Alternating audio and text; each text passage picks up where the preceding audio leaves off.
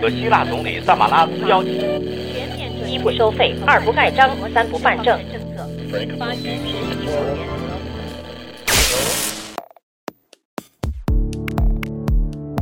新闻不都是冰冷的，故事不都是虚假的。故事新闻用故事温暖新闻。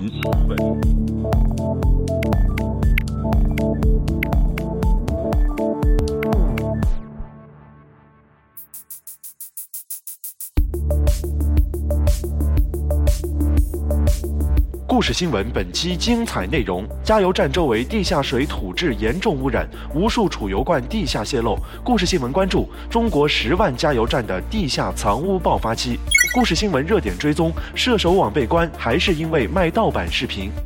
老干妈通过美国食药监局检查，又一神小吃走向世界。故事新闻追问：通过美国检查是否意味着更安全？故事新闻稍后为您讲述。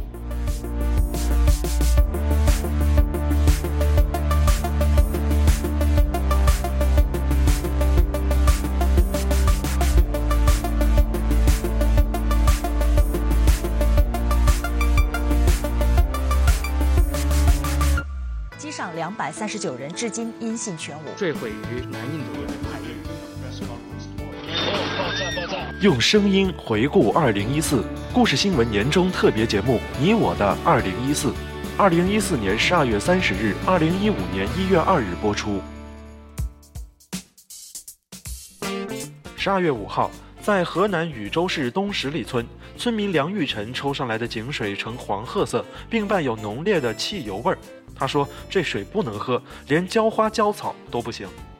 二零一零年，中国科学院对天津市部分加油站做了调查，地下水样品中总石油烃检出率为百分之八十五，强致癌物多方环烃为百分之七十九。早在二零零七年，中国地质科学院研究员就在苏南地区的二十九个加油站调查样本中发现，超过七成存在渗漏。一九八九到一九九零年间。美国约有两百万个地下储油罐，其中被证实发生泄漏的有九万个。到了二零零一年，美国有超过四十四万个被确认发生泄漏。中国正走在美国的弯路上。下面，我们就通过南方周末的文章来了解一下，在中国这样的石油泄漏造成了什么影响。和梁家相距不足五十米的地方是民营的宏达加油站。根据当地环境检测站的检测结果，地下水的污染被确定是来自加油站方向。最近，这起污染事件被媒体披露，但几乎没有引起足够的关注。仅2013年，类似的加油站地下藏污报道至少有十一起，遍布湖北、福建、浙江、山东、湖南等多个省份。这或许只是冰山一角。不少专家指出，目前全国加油站地下储油罐渗泄漏问题非常严重。北京市环境保护科学研究院研究员宋光武说：“建站高峰期带来的一些隐患，已经到了爆发的时间。”在九年前就有关于加油站渗泄漏的报道，而最近一次是在二零一四年十一月六号，贵州铜仁大兴高新区一家中石化加油站地下储油罐漏出十八吨汽油。然而，引起公众注意的泄漏事故仅是少数，更多的是不为人知的泄漏。广东省安监局危险化学品处处长何胜庄说：“一点一点的漏，没有成为事故，大家也不知道。现在往往这种情况最多。”双层罐渗漏检测系统标准起草人、一家生产双层罐的企业负责人冷成斌说：“目前对于全国范围内加油站渗泄漏的情况，尚没有权威的调查发布。”但是，陆续已经有区域性的调查面世。二零一零年，为了编制加油站渗泄漏污染防控标准，中国科学院对天津市部分加油站做了调查。结果显示，地下水样品中总石油烃检出率为百分之八十五，强致癌物多方环烃为百分之七十九，部分样品中检出挥发性有机物苯、甲苯、二甲苯，这些均为有毒有害物质。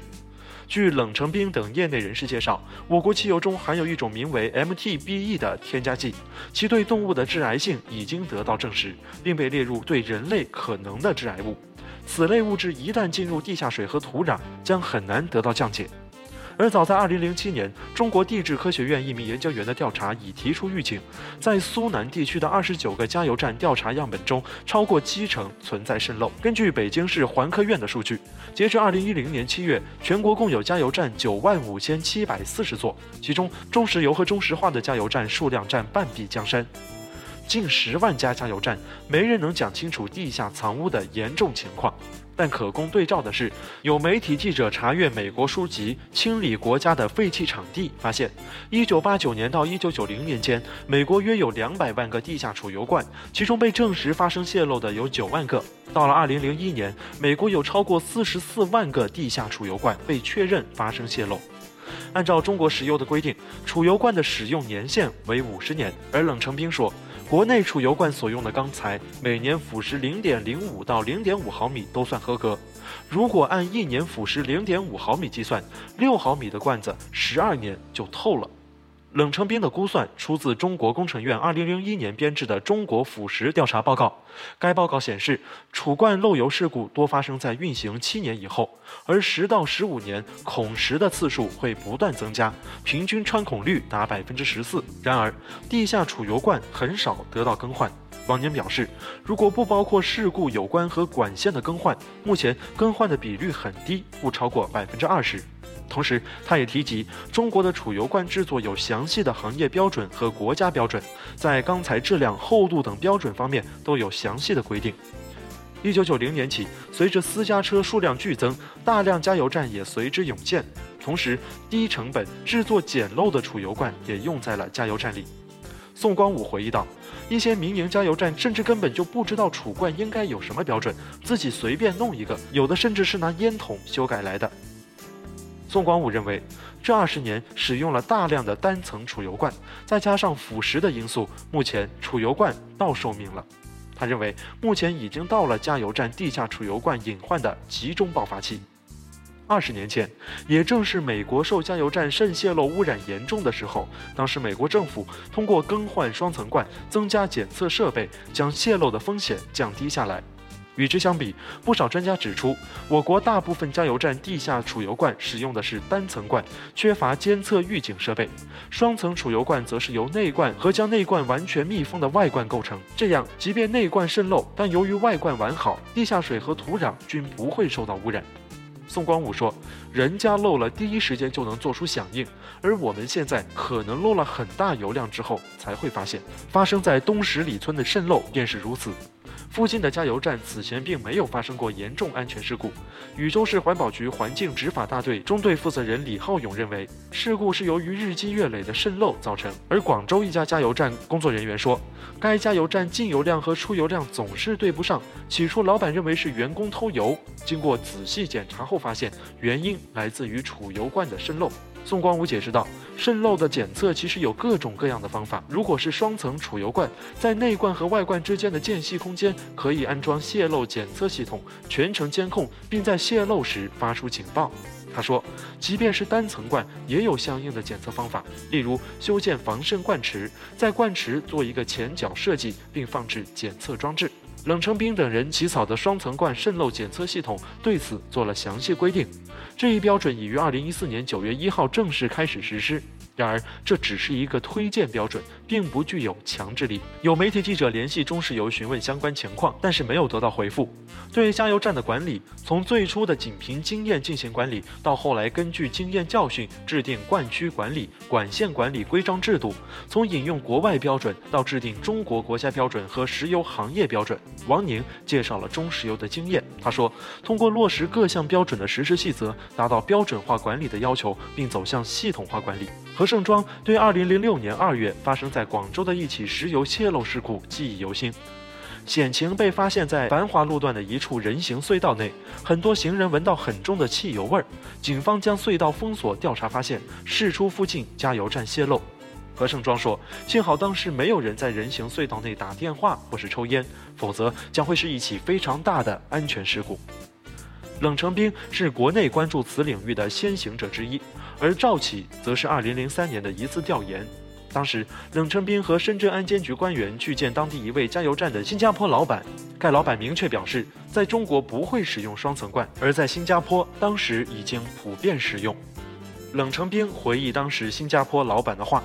中国法律没有规定要使用双层罐，企业只要符合政府的要求就行了。要是污染了你们的土壤和地下水，也不是我们有意的，而是你们政府允许。”在冷成冰参与编制双层罐渗漏检测系统时，各方博弈并非一帆风顺。据他回忆，有一次开各方协调会议，石油公司的领导抢先表示，标准没有异议，并不存在泄漏的情况。而此时，环保部一位与会官员起身说道：“据我们了解，泄漏的问题还是挺严重的。你要是不相信，会后有时间来环保部一趟，我把情况给你介绍一下。”加油站渗泄漏的防控问题也提到了环保部日程。二零一零年，由环保部牵头草拟了一份专门针对加油站渗泄漏的国家强制标准。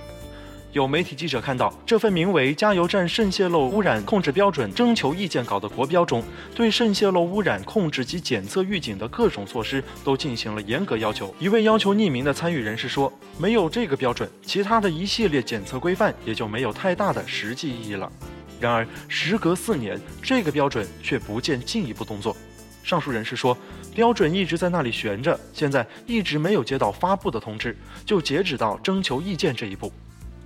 尽管统领性的强制标准一直没有发布，但也并不意味着防控加油站渗泄漏问题无法可依。加油站设计与施工规范经历了2002年开始的数次修改，终于将加油站应按国家有关环境保护标准或政府有关环境保护法规法令的要求，采取防止油品渗漏的措施写进其中。另外，由环保部制定的全国地下水污染防治规划（二零一一年至二零二零年）中，也明确提到，从二零一二年起，新建、改建和扩建地下油罐应为双层油罐。随后，广东省、北京市等地也出台了配套的地方性法规，要求采用双层油罐或设置防渗灌池。然而，生产企业并不都遵循这些规定，一些地下储油罐的生产厂商依然只生产单层罐。一家企业的工作人员对记者表示，他们也不知道，也不管单层罐是否会造成渗漏，只要有客户订购，他们就按照客户的要求去生产。该工作人员表示，单层罐供应给一些小型的民营加油站企业，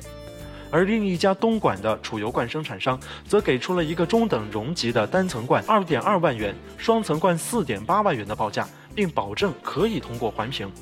如果按照严格按照规范，一个优质储油罐的成本要远高于这个价钱。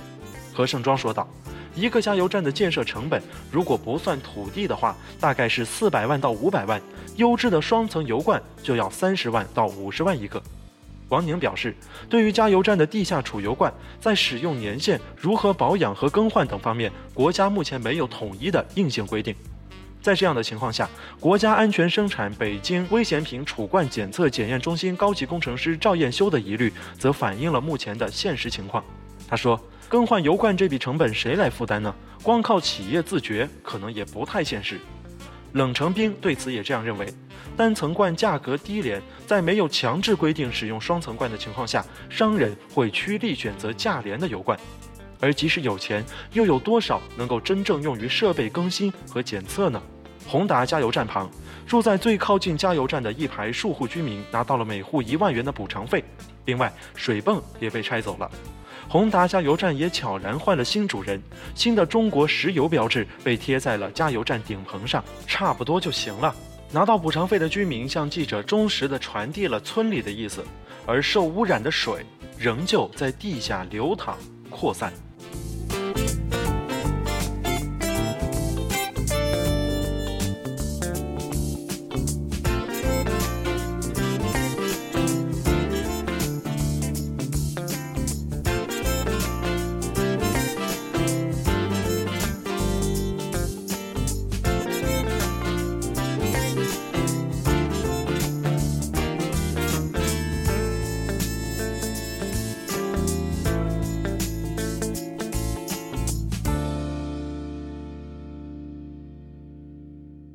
由落体的状态飞速坠向地球。月球车和着陆器。用声音回顾二零一四故事新闻年终特别节目《你我的二零一四》，二零一四年十二月三十日，二零一五年一月二日播出。最近，射手网关闭的消息引发关注，关闭的原因究竟是什么，也被人们猜测讨论。直到十六号，新华网发布的文章中通报了国家版权局建网二零一四专项行动的查办情况，人们才知道射手网被关闭，原来确有其因。在本次专项行动中，查处上海射手网侵犯影视作品和字幕作品著作权案的来由是这样的：二零一四年九月，根据美国电影协会投诉，上海市文化市场行政执法总队对射手网涉嫌侵犯著作权案进行调查。射手网在上海射手信息科技有限公司经营，该公司在射手网上开设商城，以盈利为目的，销售其复制于硬盘存储设备的两 TB 高清综合影音合集资源。三 TB 高清超级影音合集等产品，自二零一三年五月起，共销售约一百台。二零一四年十月二十日，该公司主动向执法部门上缴产品一台，内有其自行复制并可播放的两百部电影作品。该公司无法提供上述电影作品的相关著作权许可证明材料。另查，该公司未经权利人许可，自二零一三年开始在射手网登载《驯龙高手》等影视作品字幕，用户无需注册即可浏览、下载和使用。网站每日 IP 访问量二十万左右，每日 PV 访问量四十万左右。该公司无法提供上述影视作品字幕文件的相关著作权许可证明材料。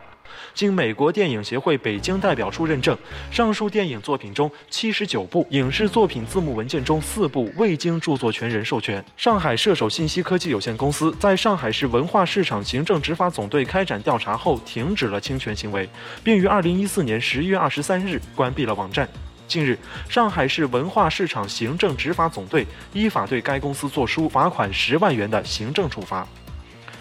在硬盘中存储盗版视频出售，的确是射手网严重违反了相关法律法规。希望这样一家为大众服务的优秀网站，在寻求牟利途径的同时，也要遵守法律底线和道德底线。而在十二月二十号午间，人人影视字幕站发布微博，宣告正式关站。两个以互联网分享精神为名的中国网站关闭，美国电影协会应该很高兴。十二月二十号上午，人人影视宣布网站正式关闭。人人影视称，如果网站再继续下去，恐怕会陷入更大的麻烦。一个月前的十一月二十九号，由一群加拿大留学生创办的人人影视网站曾公告，中国地区网站正式关闭，国际版正在论证中。此番公告可能意味着国际版也同时夭折。人人影视从十一月二十一号开始无法访问，十一月二十八号到二十九号一度垂死挣扎恢复访问。期间，人人影视在微博上发出了美国《疑犯追踪》第四季第九集片尾的台词，在拉丁文中的解释是“我仍未被征服”。与同期关闭的字幕下载网站射手网一样，人人影视在当天的最新公告中说：“需要我们的时代已经离去，现在有更好的渠道代替了我们。”值得注意的是，在这两个网站关闭的背后，美国电影协会扮演了很关键的角色。今年十月，人人影视被美国电影协会列为主要盗版网站。该协会称，人人影视为中国的另外六十七个网站提供链接，包括一些提供盗版视频的网站。之后，人人影视发布微博，由于受到版权压力，人人影视网站将在十一月底彻底清除所有无版权资源下载链接。不过，该微博很快被删除。而射手网的查办也已被证实为是美国电影协会的投诉。二零一四年十二月十一号，已经关闭半个多月的人人影视将域名更改并恢复访问。海外用户登录旧网址时，会直接跳转至新的地址。对比之前的页面内容，人人影视除了调整字体、启用新版 logo，并没有进行更多改变。二零一四年十二月二十号，人人影视字幕站微博却宣称网站正式关闭。对于未来，人人影视给大家一个后会有期的承诺。在公告中，人人影视这样说：“也许我们会继续为正版商提供翻译服务，也可能会转变为讨论社区的形式，给大家一个交流的地方。”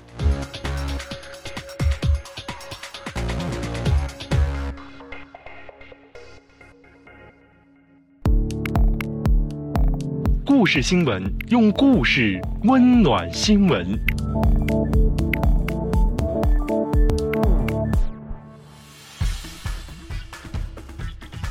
上周，我们的节目提到了来自湖南的辣条火爆海外，而日前有网友在国外购物网站上发现了贵州特产老干妈的身影。在国内只需不到十元的老干妈，在美国卖到了近四美元，约合人民币二十四元。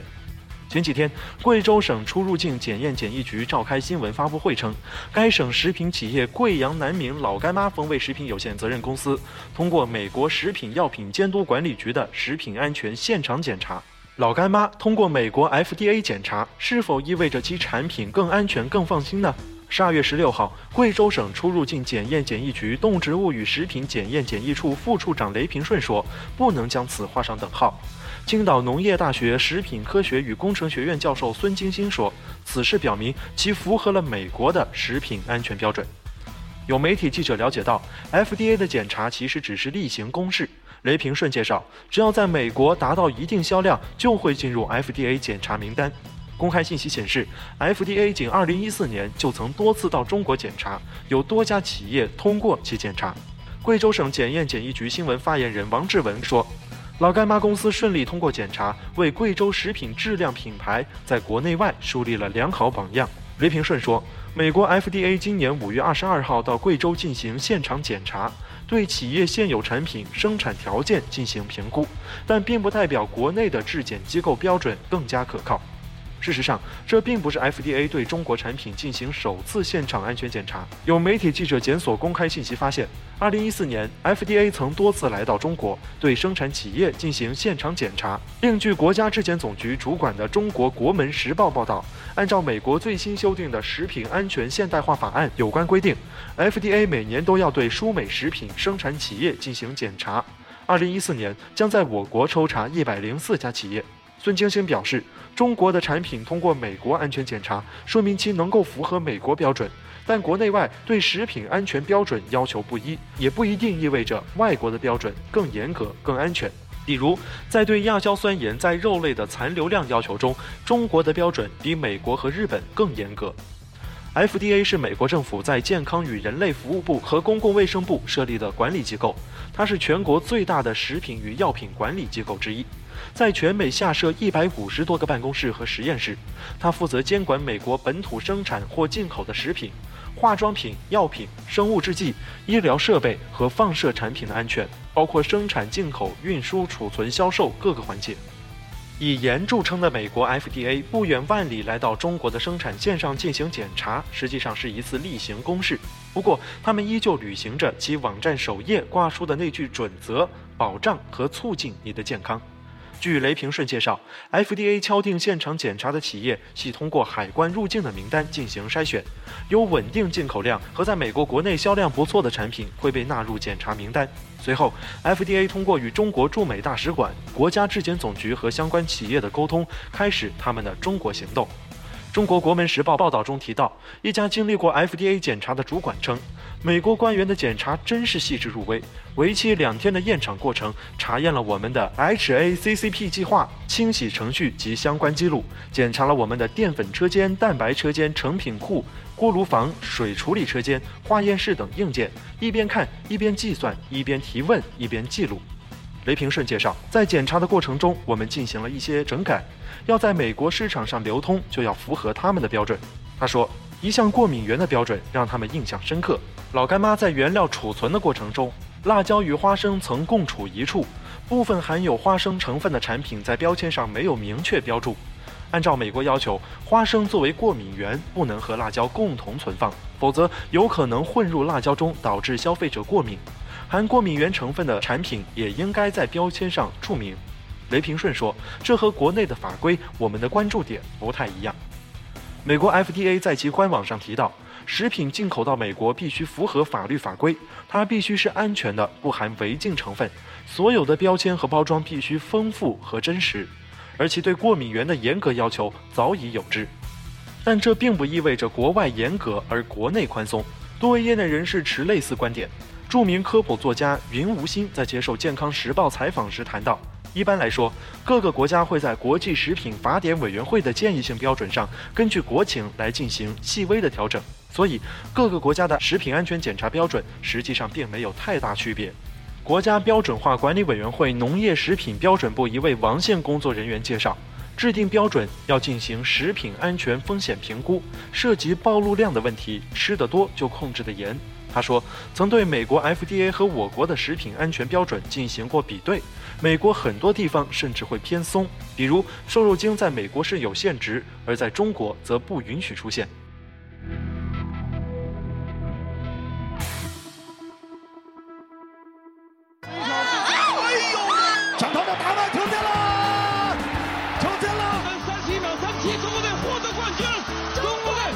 用声音回顾二零一四故事新闻年终特别节目《你我的二零一四》，二零一四年十二月三十日，二零一五年一月二日播出。